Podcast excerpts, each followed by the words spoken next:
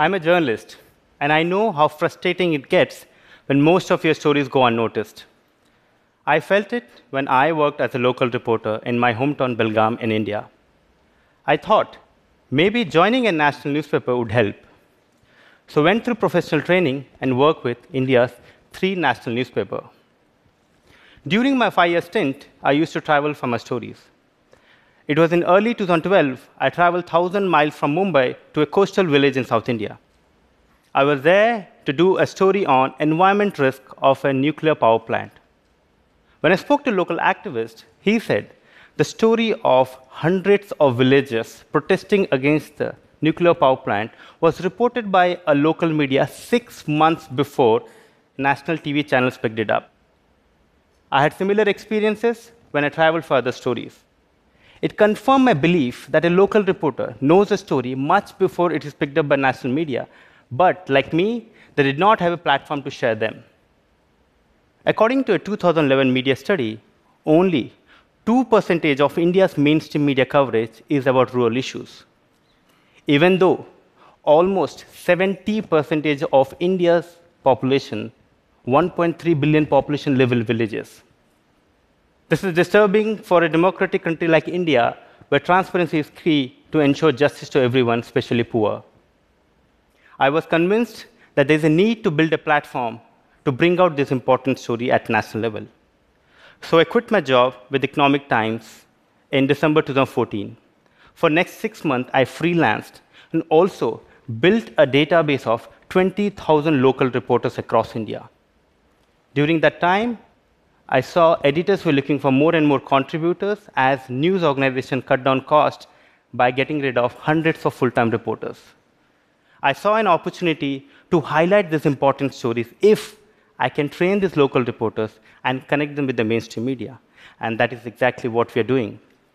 Our tech platform, for the first time, discovers a local reporter, grooms them, and helps them write for national international publication. A team of experienced editor works closely with these local reporters on each and every story filed by them. This process not only helps the local reporters learn reporting skill, but also gives credibility to their stories. In June 2017, one of our local reporters, Saurabh Sharma, won an international award from European Commission for his story on hardship faced by young girls living on street. We're also trying to correct market for these local reporters by paying them three times more than the existing rates. Better pay and recognition is giving them confidence to dig deeper and expose corruption in the system and society. We recently reported a story from Northeast India where children have to cross river in huge cooking pot, risking their life every day because there's no bridge, there's no boat. The story was picked up by mainstream media, and it caught attention of a local elected representative who promised to build a bridge.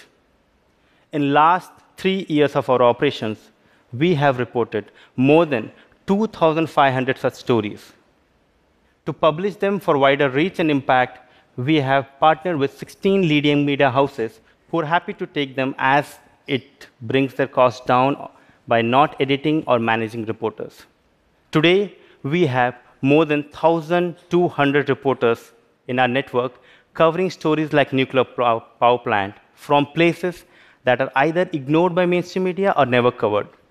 In next five years, we plan to have one reporter in each of 5,500 sub-districts in India, covering entire nation, to ensure that none of these important stories go unnoticed. Next time you see a story from countryside, please do not ignore them. Do read and share them. They might be breaking stories. This way, we can ensure none of the important stories go unnoticed. Thank you.